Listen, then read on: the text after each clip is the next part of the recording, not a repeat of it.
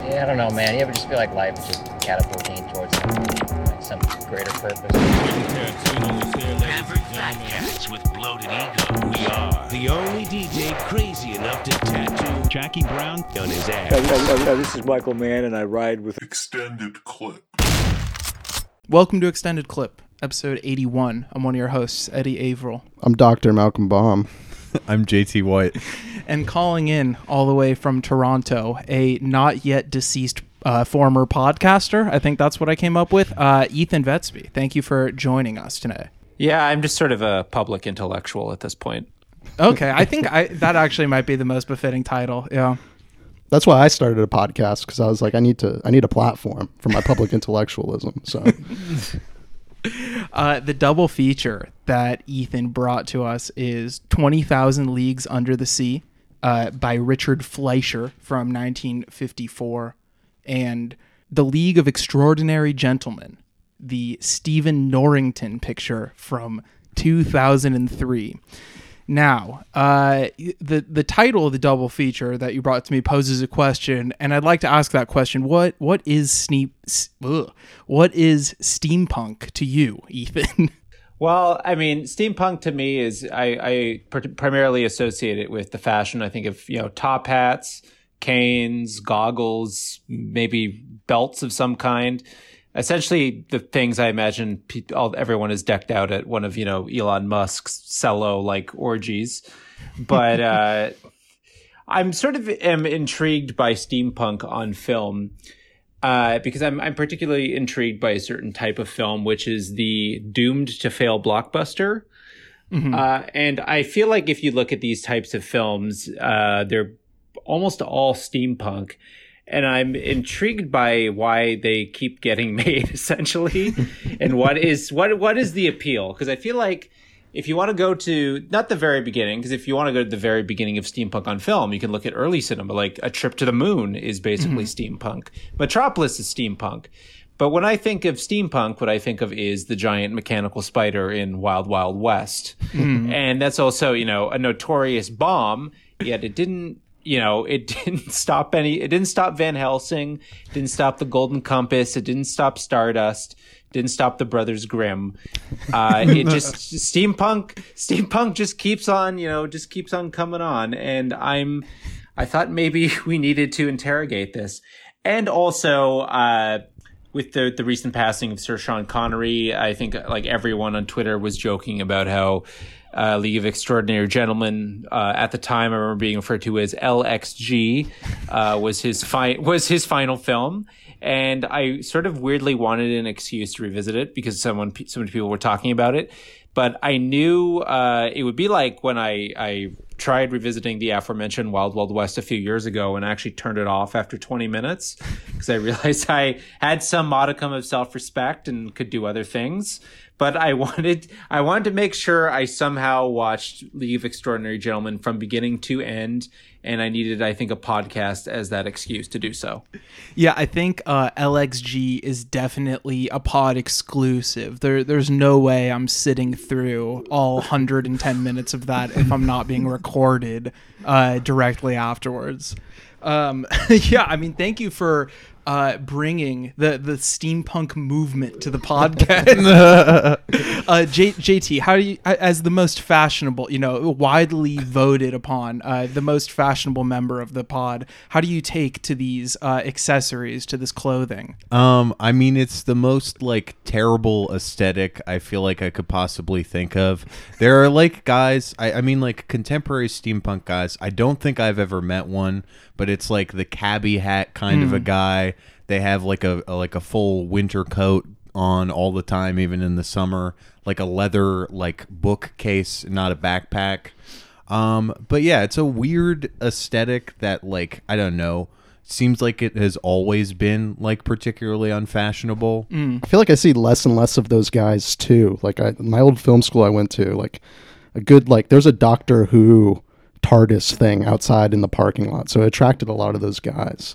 And um, and like I as the years went, I feel like I saw less and less. And you know, in a way, I'm kind of you know I think cyberpunk's kind of the cool one now. People you know heavily favor cyberpunk, and I mean I, I don't really like steampunk. When I think of steampunk, I think of like clocks in like items, like just an item that has a, like a clock on it, like a Yeah. a hat with a clock and a guy with a mustache. Sure. I also just remembered uh, the Sherlock Holmes movies uh, yeah. with uh, Robert Yeah. Downey Jr.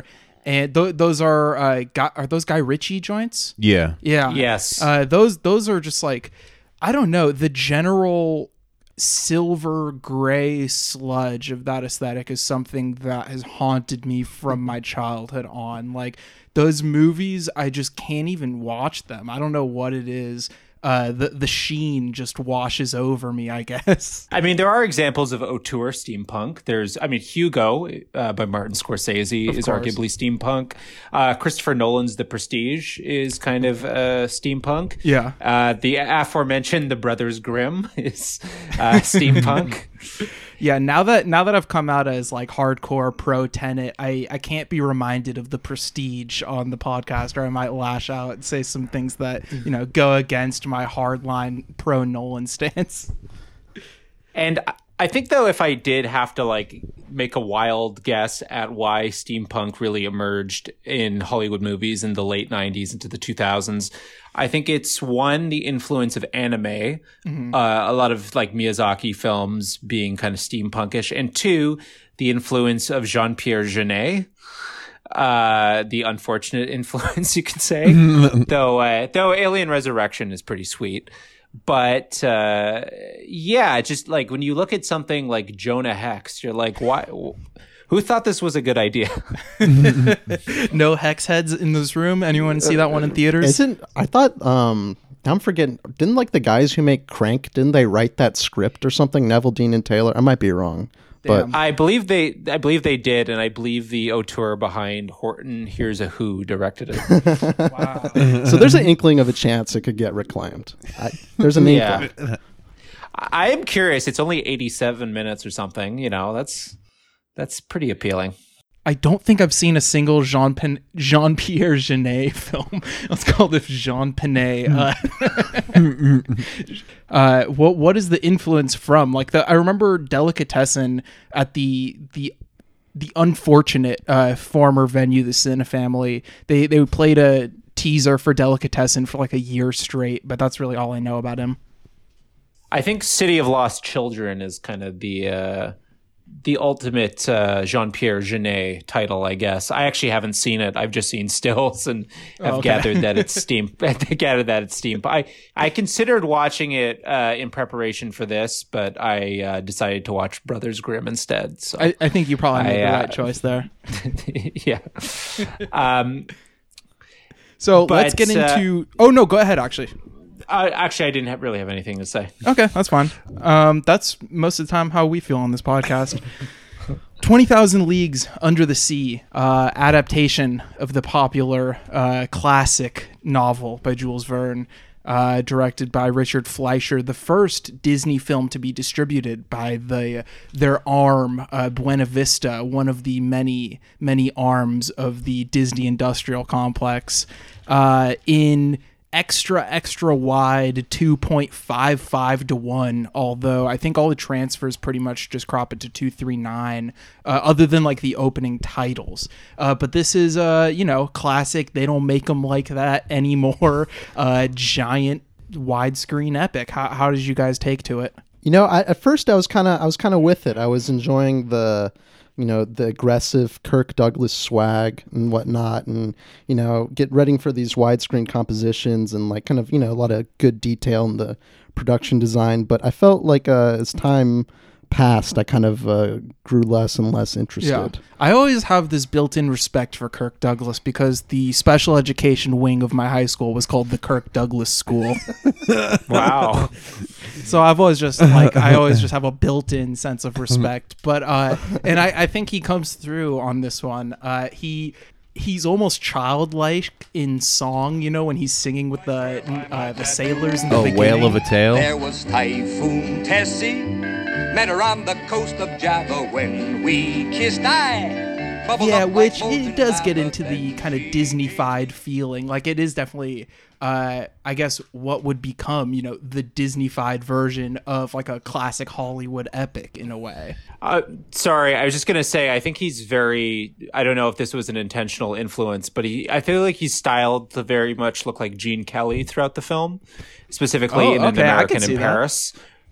Mm-hmm. With the, the kind of the tight the tight sailor shirt and the kind of his his uh, muscles always on display and his kind of wily swaggy physical acting so to speak. And we've talked about the art of the uh, harpoon on this podcast before with uh, Terror in a Texas Town and Kirk Douglas is a master harpooner named uh, Ned Land. But unfortunately, his harpooning skills are not like on display very much in this film. Yeah, like, this- so, it's like I kind of wish I got some more harpoon action to be completely honest. It's no American Sniper, right? You Yeah. know, if, if this is the Chris Kyle of his day with the harpoon. You know, you want to see a couple more scenes of him in action. Yeah. At least for my taste.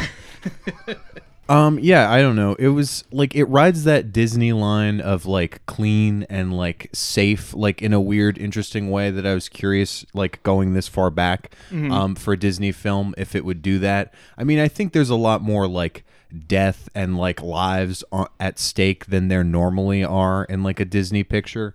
But like the musical number, while I did really like it, I I love a sea shanty, and I'm on board with that.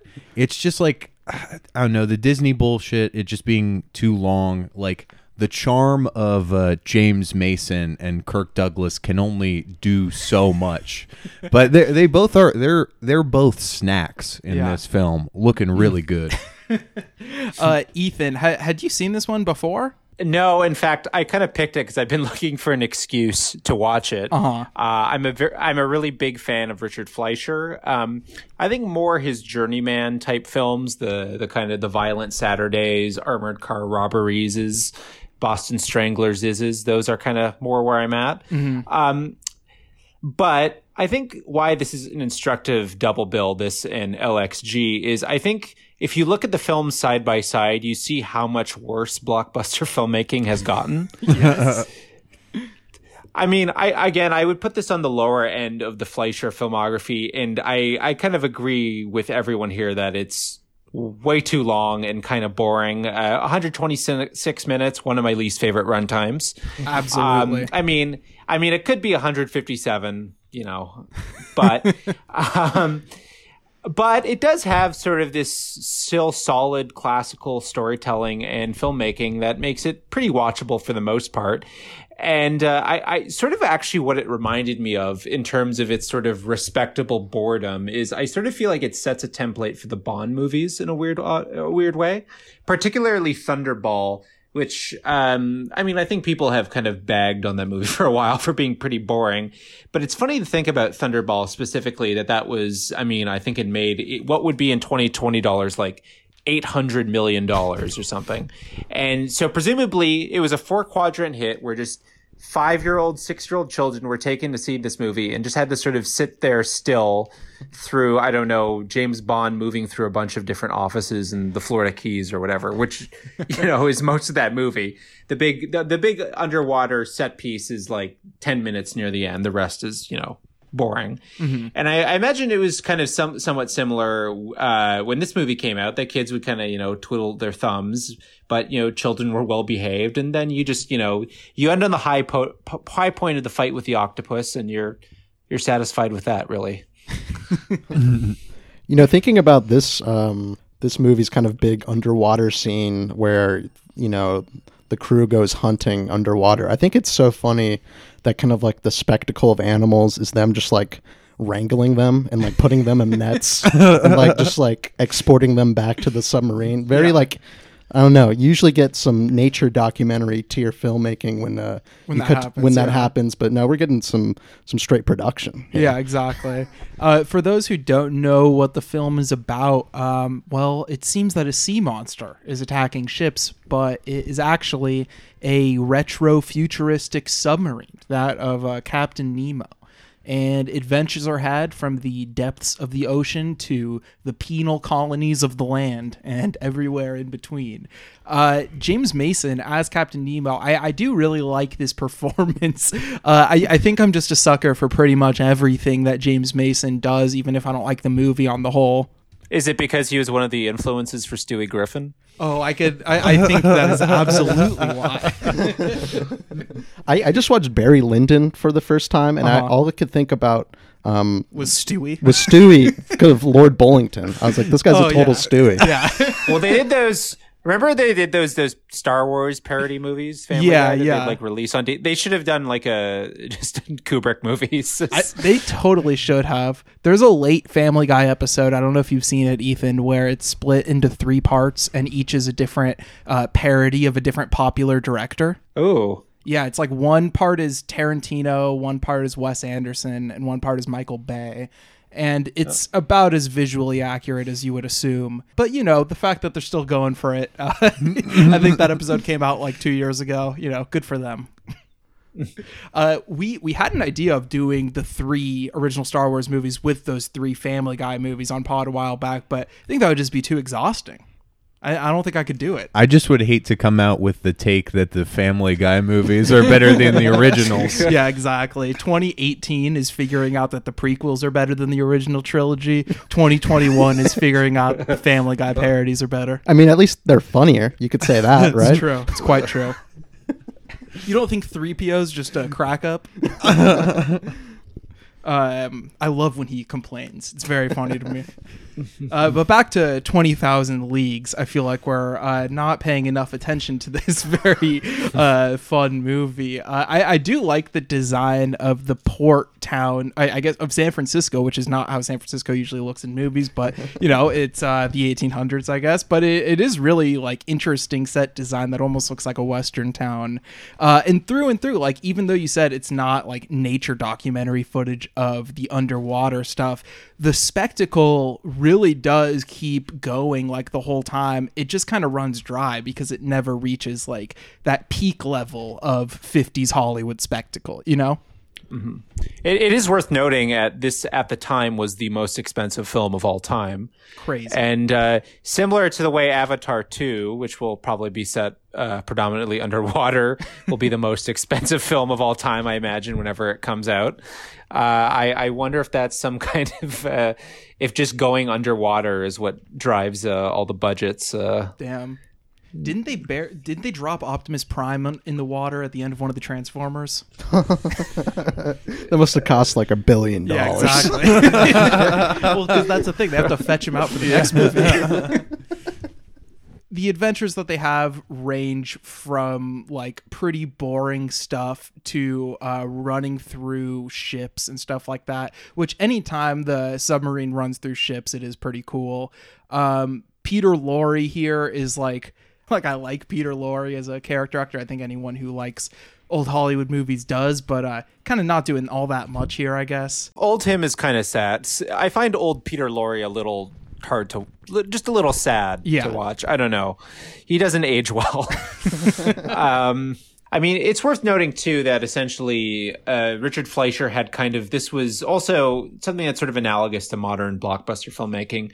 Is that this was Fleischer's first real kind of big production? He had been kind of uh, working in the B level and then was promoted, you know, with the most expensive movie of all time at this time. I guess you could say it's sort of analogous to now, uh, but probably it. I don't know now. Like you just make one Sundance movie, then you're doing a two hundred fifty million dollar movie. So there's no real even kind of middle ground armored car robbery type movies to hone your teeth on. I, think another interesting thing to bring up about this movie is that there have been many attempts to remake it, or I guess you could just say readapt the original Jules Verne source material. Uh, McG was was attached to it for a while. He wanted Will Smith as Captain Nemo. Uh, David Fincher was famously attached to it for years, uh, and he left the film because Disney didn't want to cast Channing Tatum. I, I don't know in which role. uh, and uh, and uh, none other than Bryan Singer had also been attached after. Oh, uh, that uh, you know whatever can put money in his pocket, I support.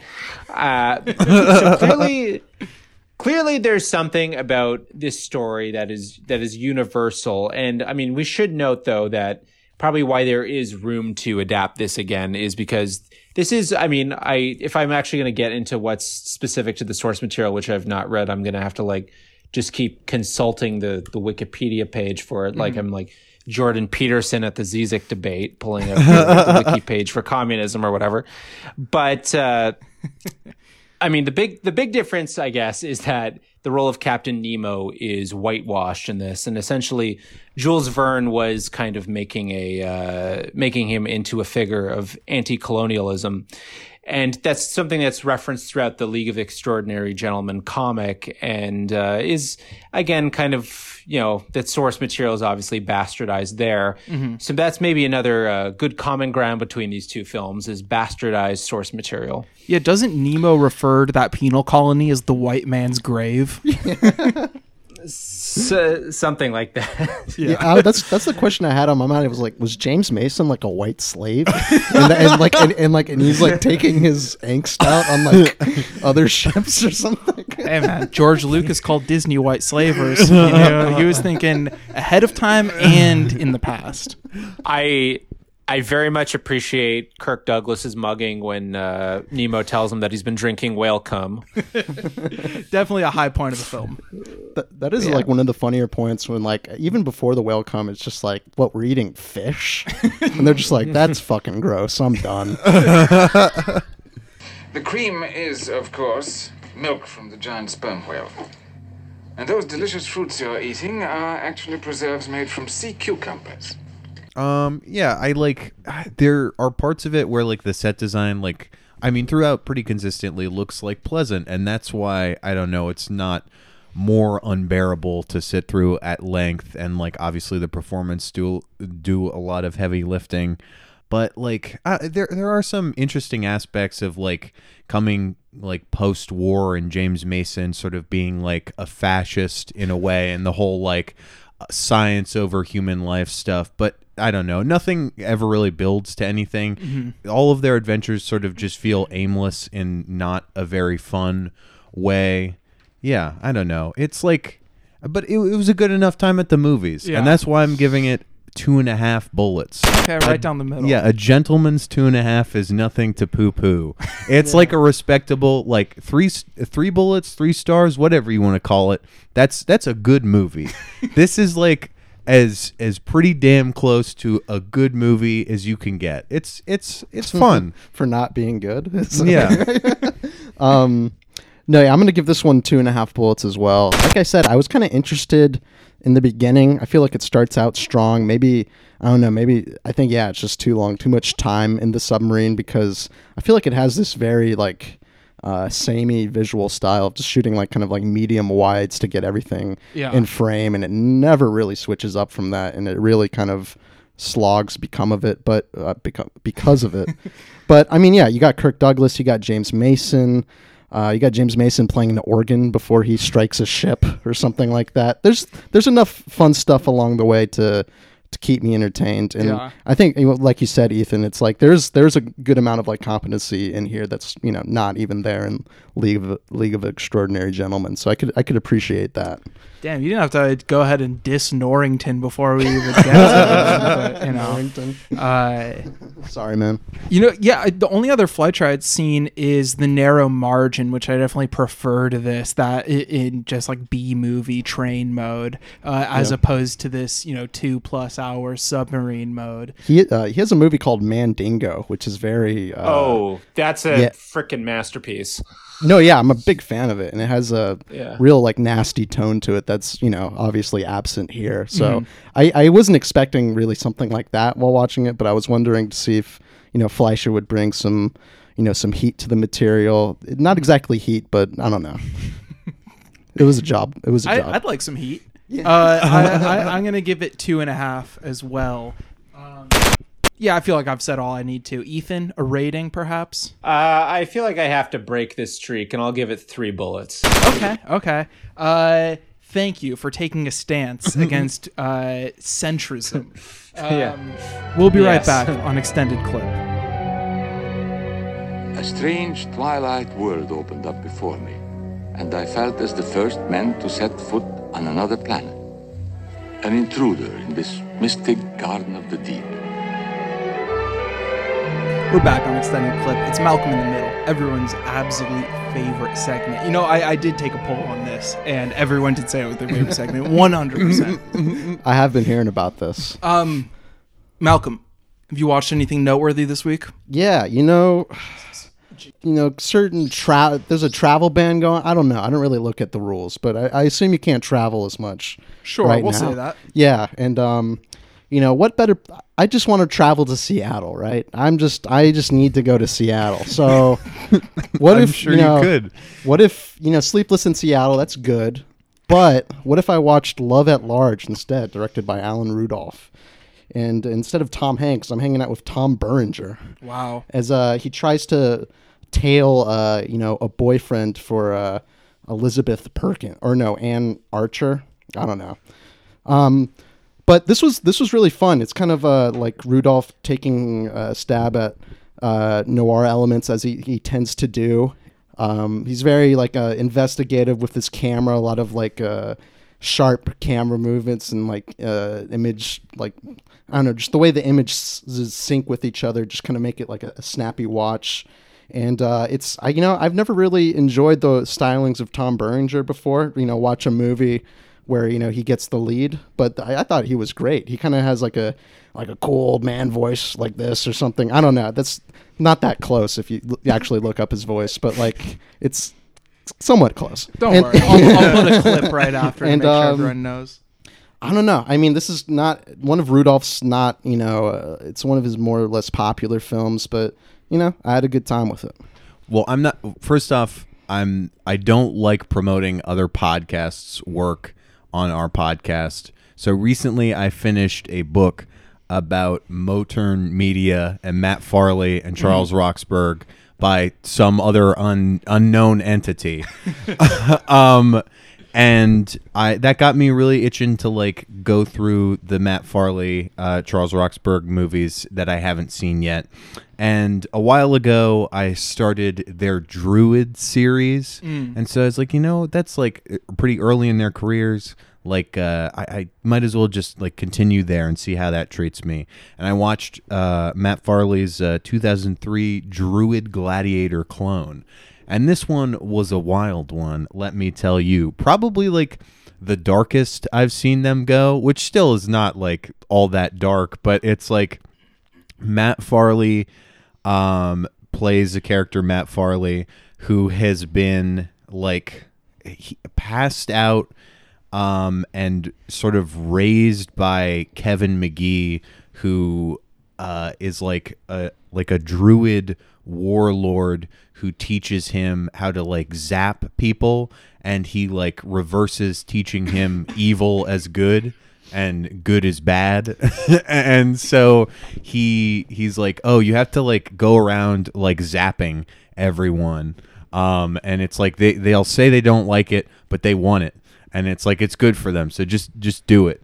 And like he just goes around and he zaps people. And at first it's like oh i was like oh is he killing these people? But they just pass out for like I don't know, like a few hours and just sort of fall asleep, which is a very funny, like, I don't know, it's such a, a minor little effect to cause, but ultimately, like, Farley sort of figures out, like, what he, there's like really funny scenes where he's just like reading like Nietzsche and philosophical texts and like discovering the difference between good and evil and just makes that shift um, and starts, uh, like, there there's like really like bad but fun like laser effects from coming out of his fingers. And so he just does that for good. And then like people like he- thinks about how he wants to make someone feel. Like if it's like strong he does strong. And uh just it, it's very weird because he's like transferring like positiveness onto people.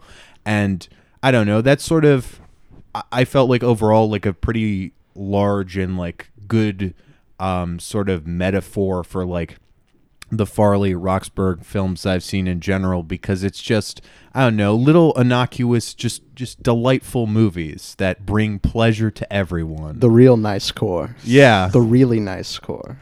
Uh, Malcolm, I just wanted to say, you said you hadn't really enjoyed Tom Berenger in the lead in anything. Have you not watched Major League?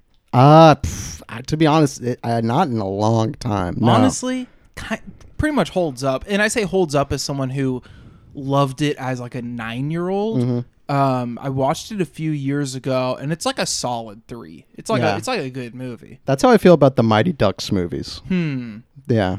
Those ones have ties to some dark real life consequences, Well, though. So I don't know if I want any involvement. Well, that's that's it's very powerful performances because of that. You That's know, true. a lot of a lot That's of different types of energies going. A lot of lot of hands in the pies. You know what I mean? Mm, to me, that's just trauma porn. okay. uh, Ethan, have you watched anything noteworthy lately? Uh, yeah, I mean, since we're uh, talking about a bunch of high art tonight, I uh, feel like I should uh, maybe recommend something a little off brand.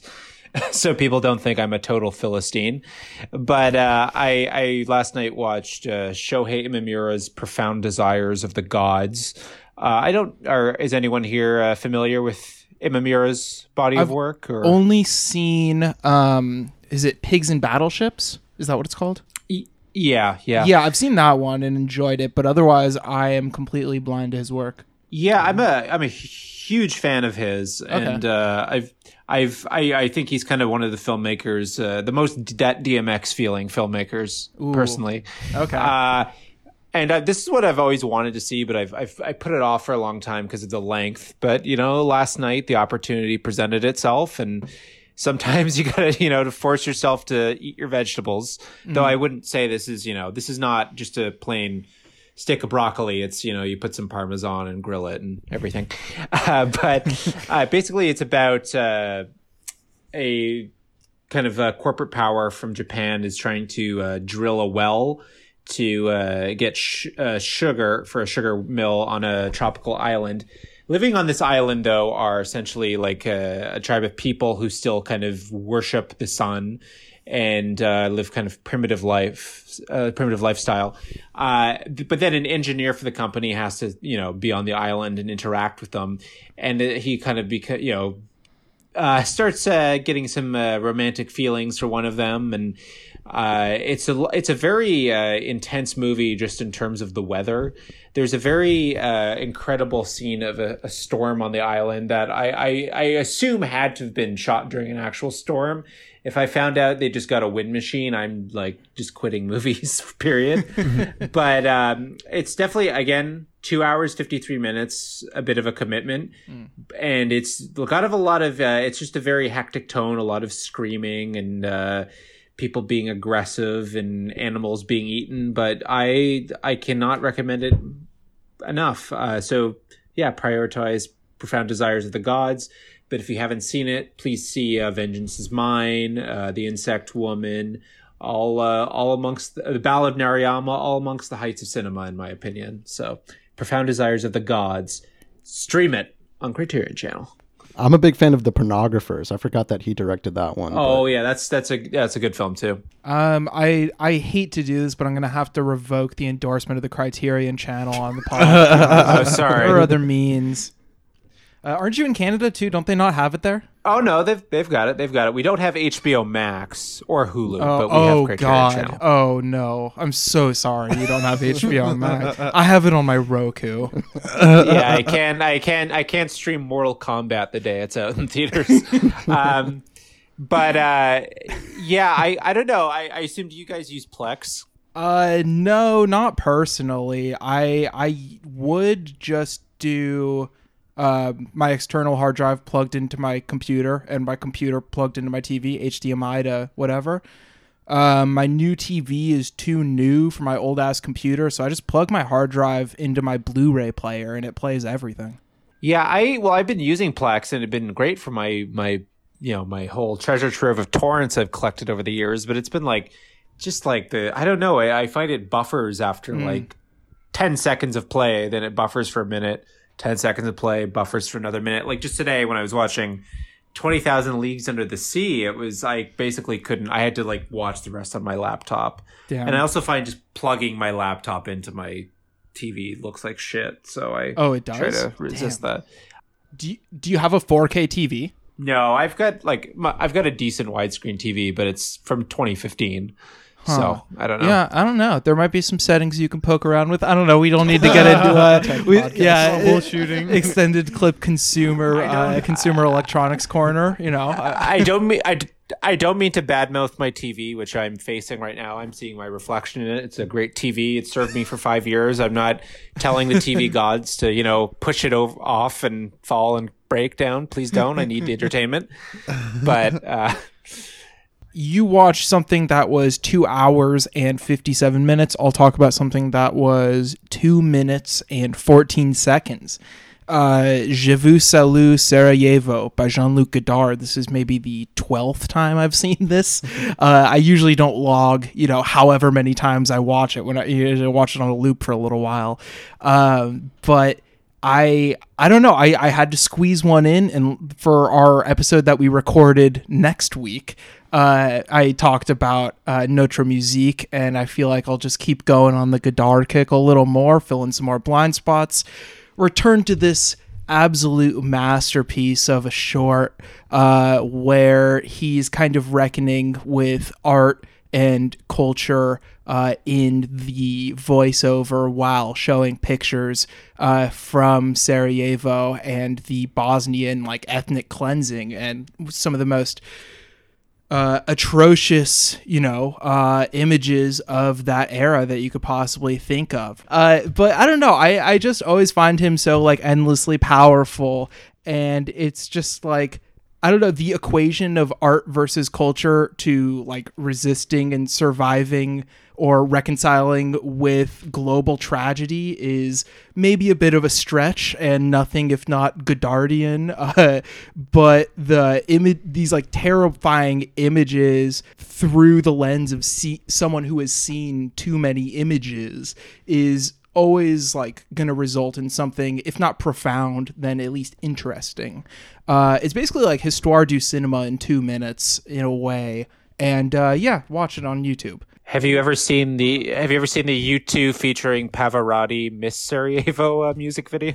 i have not uh, my I- favorite I think- youtube pavarotti's pavarotti lou reed uh perfect day yeah. Uh, but it's it's sort of similar. Maybe uh, I'm sure. I, I feel like there has to be some film class somewhere that paired the two together. we'll be right back on extended clip Charming decor. Right, you're missing a picture, Mr. Gray.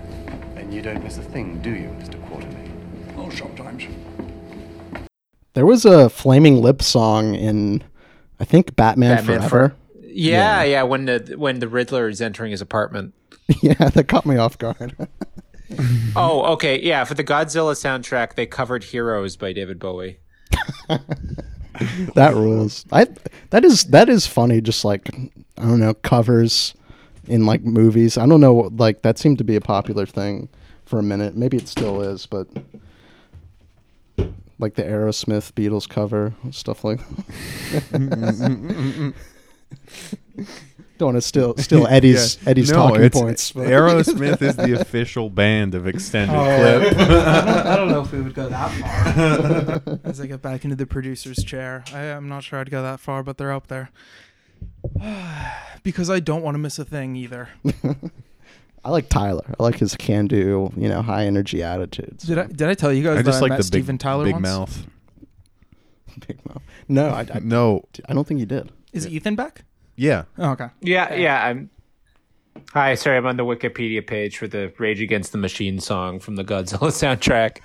Oh, nice. Okay, cool. Oh yeah, were you guys talking about the Rage cover album, Renegades? Mm-hmm. Oh, okay, because they had a whole album of covers. That was their last album, which is so sad. True. we were talking about One Headlight by the Wallflowers. Briefly. Damn, I came in at the right time. All right, let's fucking go. No, how did you meet? What happened with uh, Steven Tyler? Oh, I was visiting family in Boston and we drove like two or three hours, I don't know which direction, but within New England and went to some like county fair and he was just there with like probably one of his one of his children maybe. I don't i don't really know. I was like nine years old but um he rode one time on the ferris wheel with my friend. And it was like he, my friend was like this is so cool. I like- yeah i don't know. I, Did he ask him to ride? yeah on yeah Fer- yeah yeah. Like my I, That- look, that is kind of a weird setup, maybe, but it was all it was all above water, above the what is Above that? board. above board, yeah, above water, Above water. Bad things happen below water. I met one of the members of Motley Crue while working on like the explosion show set. I don't know which member though, so I don't Yeah. really listen to Motley Crue. But Really? no, not really. Ethan, how do you feel about the glam metal movement, the arena rock milieu? I uh, I the restaurant I worked at once, uh, Dee Snider from Twisted Sister was in there. Nice. That's uh, that's my that's my claim to rock star encounter fame. uh, I mean, more more exciting was at the as it was at the restaurant when Abel Ferrara was there. But oh wow, that is awesome. yeah, I don't, Yeah. you know, I, I I have all these fucking Hollywood people that would go to the the sushi restaurant I worked at and the burger place, but none of them were even remotely interesting. They were all just like TV writers and shit on like awful shows that I don't care all about. the like all the like Craig Mazin types. Yeah, exactly. yeah, they eat the sushi that's like not quite like the the elite people sushi, but you're still dropping like a hundred bucks a meal or whatever. Uh, yeah, it was pretty disgusting. I I hate those people. yeah, a bunch of people have you blocked on Twitter. Yeah. Uh, the last place I worked at, the Counter Burger, we would get an order for the writers' room of Last Man Standing at least twice a week, which was pretty awesome. Uh, sometimes we get uh, lunch orders from the Conners uh, writers' room. I see. yeah. That's so funny that the two like conservative sitcoms order from like the I don't. ah, I'm Just finish the sentence. damn it! Damn it! Just bleep it. Yeah, the just bleep- worst restaurants. anyway, we're back on extended clip, uh, having a little too much fun, perhaps. Um, but we're back to talk about a movie that isn't any fun at all. The League No, of Extra- Maybe I'm a little too harsh on it because uh, looking back, there's fun to be had. But The League of Extraordinary Gentlemen is a film by Stephen Norrington from 2003, uh, also known through promotion as LXG. Lex G, the movie. Yeah, exactly. Oh, he is he deserves so much better than this. Although his term "the sheen" definitely does apply to this. It has a very particular 2000s blockbuster dark sheen. Ethan, why why this film in particular? What what is uh, what's so special about this uh, doomed blockbuster? This I, I don't know if you can quite call it a film maudit. It still made a ton of money, but like I guess it was doomed to be terrible. Well, my, my question just with this movie is who thought it was a good idea? like, what studio executive? What's what studio executive thought that kids, twelve year old boys, love Victorian no- adventure novels? Uh, Malcolm, when you were a 12 year old boy, any of these texts were big for you? No? Uh, yeah, I was a big Dorian Gray fan. I was really about my vanity back then. no, just for doing coverage, I got uh, a concept that was similar to this, but just with like famous paintings, and it was like Mona Lisa coming to life, and like uh, literally, it seemed like the guy had seen like three paintings. he like named like three famous paintings and just uh, invented others, which was pretty hilarious.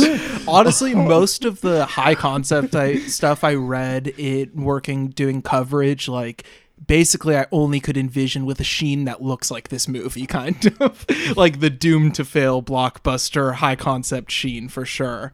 Um, uh, JT, I know you were uh, you were an intellectual uh, boy who, who was Thank a, you. a Eurocentric scholar at a young age. Did you take to any of these classic literary icons? Well, I mean, first and foremost, this movie just made me pissed off right out the gate because it's League of Extraordinary Gentlemen, but you got some fucking broad up in this team. I was livid. um, but no, I like, I don't. I've never read any of these novels. I mean, throughout, like, I've just been. I was like cracking up. I mean, I tweeted something about it, but I was trying to think of like uh, funny characters from famous lit to bring in. Like I think Lolita would be funny. um, uh, Lenny from Of Mice and Men. It's just like you can pull, you can you can really easily draft your own League of Extraordinary Gentlemen. That would be a far interesting movie. Damn, that's a fantasy draft we might need to do on Pod at some point. Each of our fantasy extraordinary gentlemen leagues. well, I think you know you got to have the the woman in the mix, you know, so everyone's got to make a little comment, being like, "Oh, she's she's looking hot today," you know. It keeps keeps the blood boiling. It keeps you know everyone Yeah. on their toes. Not the invisible man, but an invisible man is quite invisibly horny for her throughout this movie. Uh, speaking of female characters, though, I guess there was like talks of a female centric reboot uh, around 2014. Uh, Who'd be in that, like the Little Women? Lolita.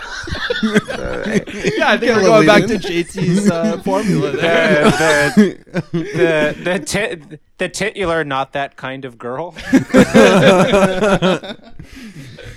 Uh, but yeah, the plans were scrapped uh, after Disney acquired the property through 20th Century Fox. And I do like that both of our features today can be viewed on Disney Plus, right? Or is this one a Hulu Disney joint? Um, this is on. Fuck, where did I watch this? I there, it, it was free on Amazon through the IMDb channel with Nice. ads, which is how I watched it last night. Let's yeah, let's get a source check. Where'd you watch this one, Malcolm? I downloaded it, but that's how I watched uh, Mad Men recently. Was through IMDb TV with ads. nice. So- That's the way to do it, I think. exactly, yeah. Uh, does that enhance the Amazon X-ray with having the IMDb facts in there, or does it do anything special with that? no, it's funny because you'll have the ads for IMDb TV and like what they have, and they have like nothing. Like it's like it's like we got Mad Men and like a movie from 2017. Damn. Did you go Plex on this one, Ethan? Uh, yeah, and it actually worked out well. Though I feel bad for not paying to rent it because I want to encourage Stephen Norrington to return to directing. we do miss him. Uh, he only got to make what four or five movies, and you know, uh, locked up, uh, abolish the carceral director state. You know, get rid of those director prisons that are keeping people like Stephen Norrington locked up. Apparently this was a very troubled production. Uh, apparently, a big reason being that there was a lot of tension between Connery and Norrington. And I don't know if you've looked at pictures of Stephen Norrington, but I can kind of understand not respecting him. I mean, the name Norrington, not to, I mean, it kind of sounds like a nonce type of name. Come on, man. yeah, nonce. also, I, I c- Go ahead. I can imagine seventy-year-old Sean Connery too sitting down to watch Blade and not really getting it.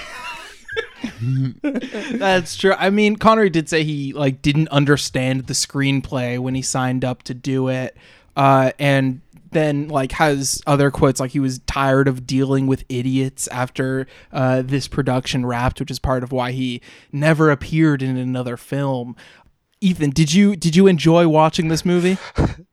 I mean, not really, but I, I, I kind of, I don't know. I enjoyed things about it. I, I actually do think, like uh, Twenty Thousand Leagues Under the Sea, I think the production design is actually kind of impressive at points, and I like speaking to this steampunk theme. I do think some of the steampunky details are kind of fun, like the uh, the steampunk machine guns are Mm. are kind of a, a joy.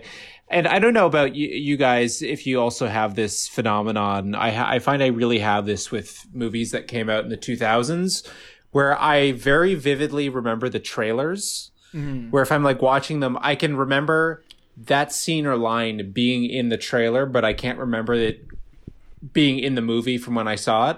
I find this really happens with Zack Snyder and Michael Bay movies. but I had the same phenomenon with this where I could remember every single Sean Connery one liner that was in the trailer. Uh, the three being, I'm waiting to be impressed. The game is on. And the final one being, that was naughty. I can.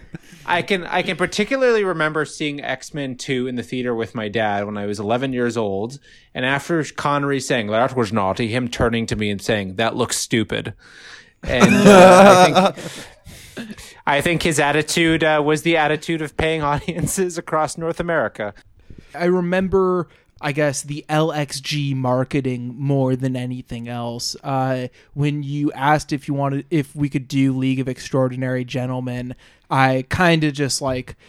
I, I I was very disoriented because I forgot that it was a movie. And sometimes movies, especially movies from the 2000s like that, I don't know what it triggers in me that I don't know. It just yeah, it kind of disorients me at first because uh, I don't know what to make of them. Like always, you know, there, there's always like the very interesting texts. I just read the J. Hoberman film after film book, which is really interesting. Uh, it, which is a really interesting look at that era of cinema.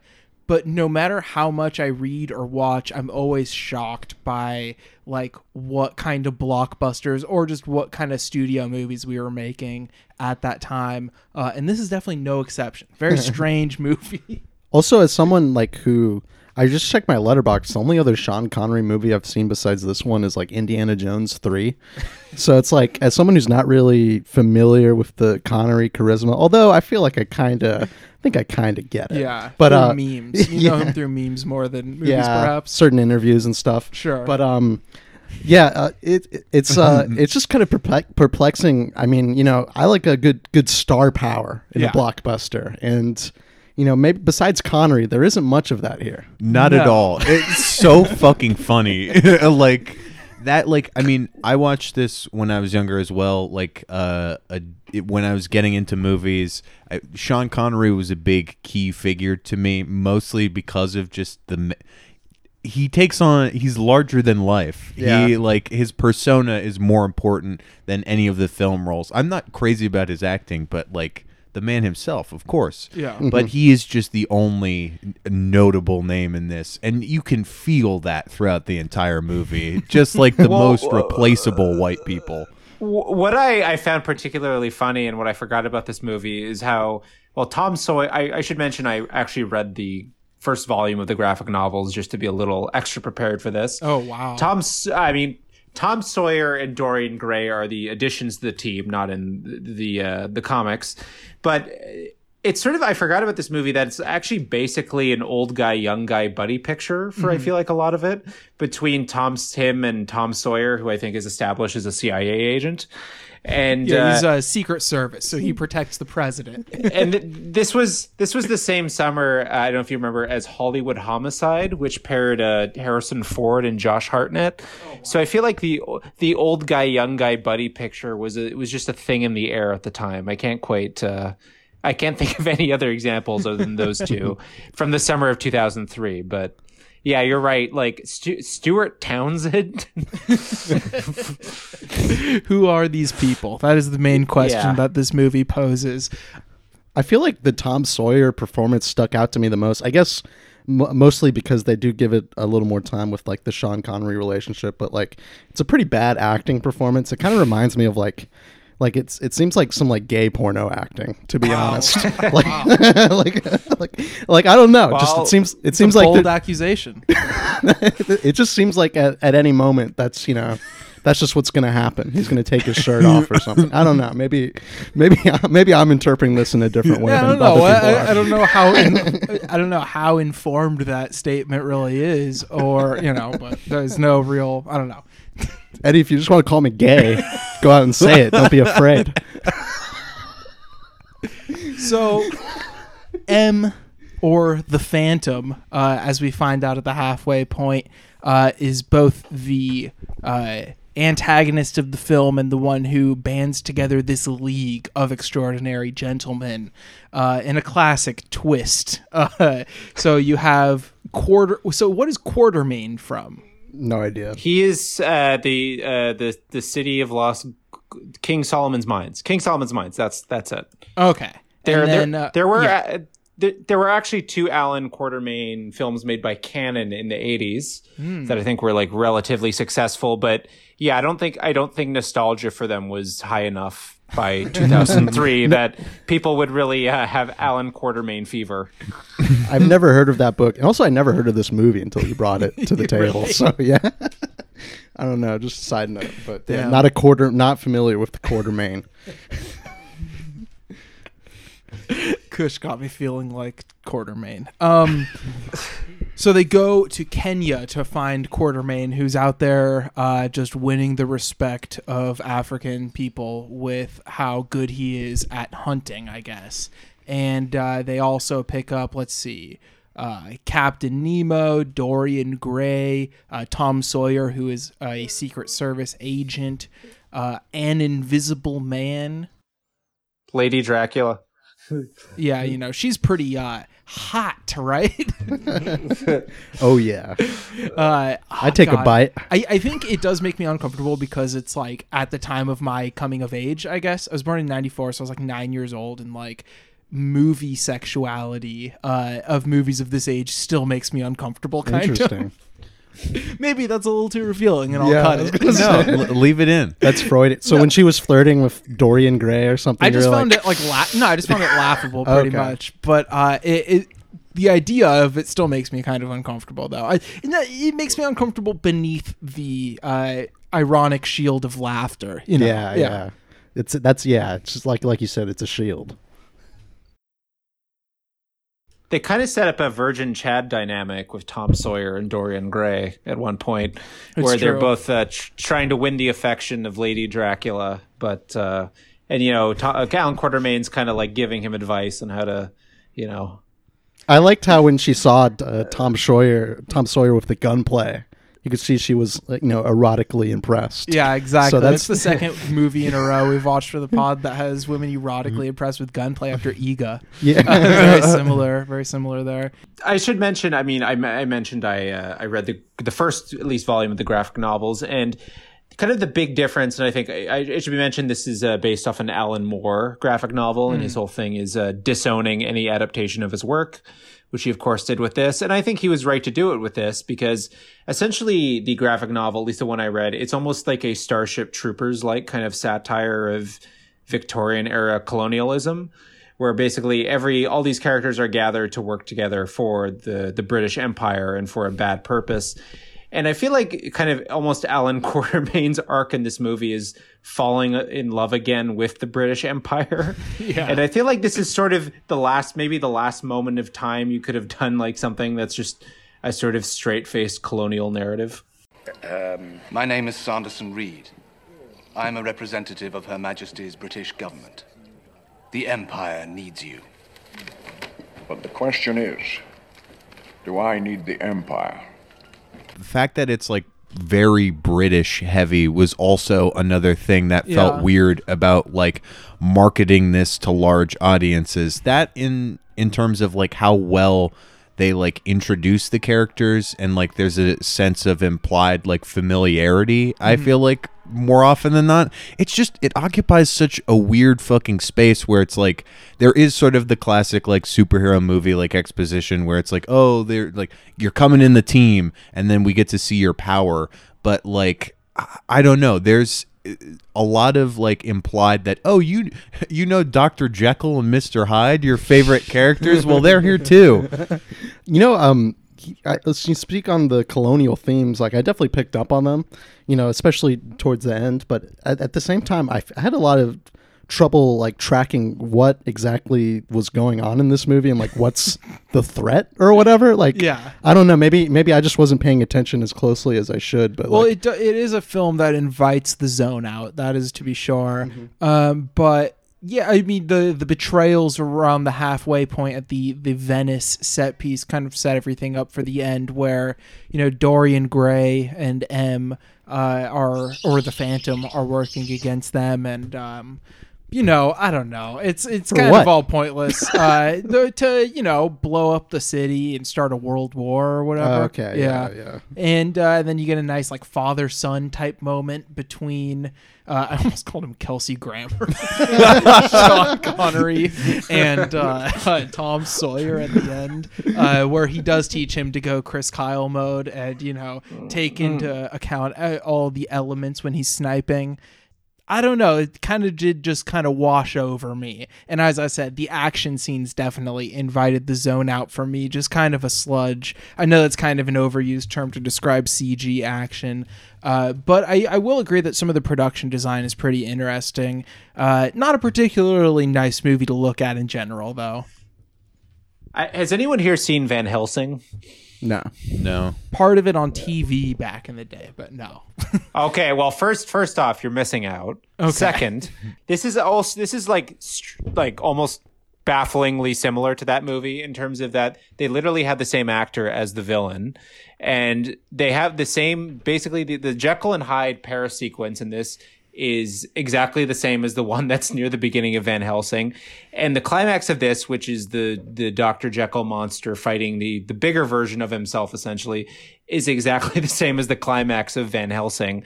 So I feel like this is also speaking to this whole weird steampunk thing being in the air. I just feel like even at this point in time, culture was just basically this big recycling bin of oh, stuff. Oh yeah, Malcolm. Yeah. You have the first pick in the Extraordinary Gentleman League draft. Okay. Um, Are we limiting it to literature? No. Okay. Oh. I thought we had to pick characters from the movie. I was like, okay, no. Oh creative. God, no. I'd have to pull up the fucking IMDb.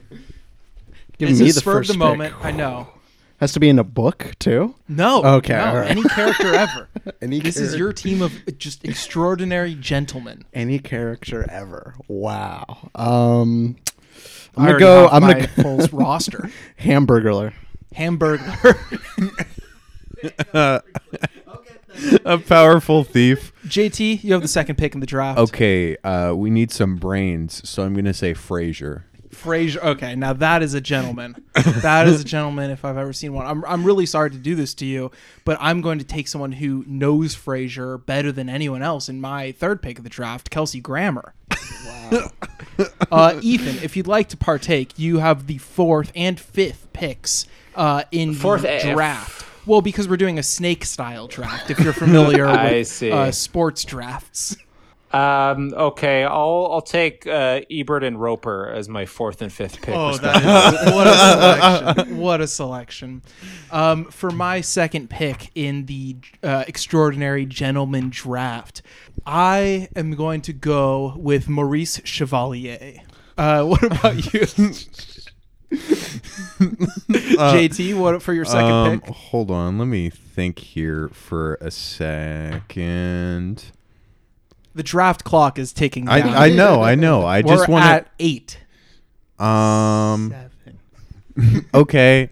Uh, let's, let's go Bulworth. Okay, Throw him in there. You're going Bulworth mode. Okay. I'm going uh, Cole from We Are Your Friends. Wow, that is that is Zac such Efron's a character. Strong, such a strong pick, representing the San Fernando Valley better than I could ever ask you to. So that's it. Oh, yeah, yeah. yeah, we get two picks each. That's our that's each Yeah. of our teams because we're the third one on each of our teams. Yeah. Uh, and I, uh, what about bullet ratings on this one? I'm I'm shooting this one once in the face, and I hope I never have to watch it again. One bullet. I'm gonna go one and a half bullets. You know, mercy half bullet, just because I don't know. It's it's bad, but it's like it's not a- atrocious, I guess, or something. And um, you know, I feel like a lot of uh, like old man, young man type action movies, they always kind of uh, rely on the concept of uh, swag versus class. Mm. Do you have swag? Do you unload the clip when you shoot? Do you, you know, thirty round drum unloaded, no aim, or or do you have class? One bullet, one shot, one kill.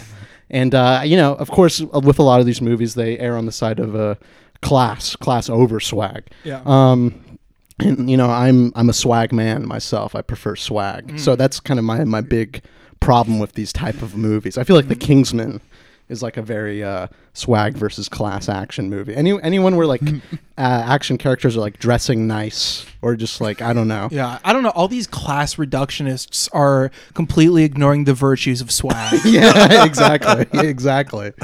Yeah, working class Yeah, I'm, swag. I'm, a, I'm a swag reductionist. so that's my thoughts on on the movie and What just about- okay. culture at large. okay, yeah. What about you, JT? Um, I'm going uh one and a half bullets uh Okay. alongside Malcolm. Like I don't know, that half is generous. Like I don't know, it's it's a bad movie. It looks very ugly. It has an unappealing like uh, gloss over it. But it is like an interesting like I'm glad Ethan brought this to a table to the table because it is like an interesting cultural artifact to examine. Yeah. Like I'm never mad that I watched a movie, even a 0.5, maybe a 0.5 star. That's the kind where I regret watching it. But even a one star movie, I'm happy I watched it. I'm just adding knowledges. Adding knowledges. I wouldn't necessarily I'm happy I watched this, but you know, it's it's it's all it's all good. what about you, Ethan?